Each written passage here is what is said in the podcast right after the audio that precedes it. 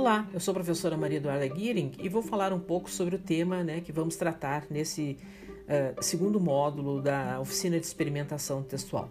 Uh, é um assunto bastante relevante né, e muito atual, as chamadas fake news, que inundam as nossas redes sociais, que circulam sem cessar pelo WhatsApp, pelo Face e, e pelas redes sociais.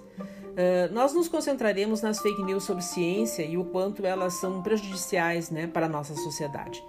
A gente costuma nomear as, as notícias que chegam a nós uh, e que não são consideradas verdadeiras né, como fake news, de maneira indistinta.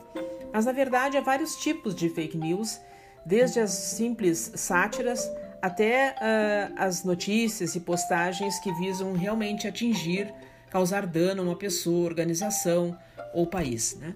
Nós vamos estudar alguns tipos de fake news que chamaremos de desordem de informação, da informação.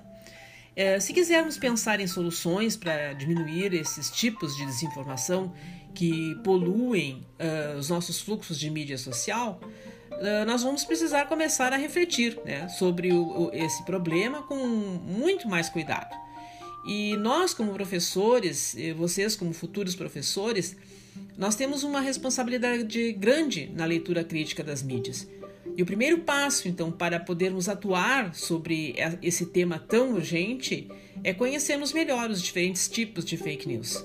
E vamos nos concentrar na relação entre fake news e o conhecimento científico. Certo? Então, desejo a vocês um bom estudo. Até!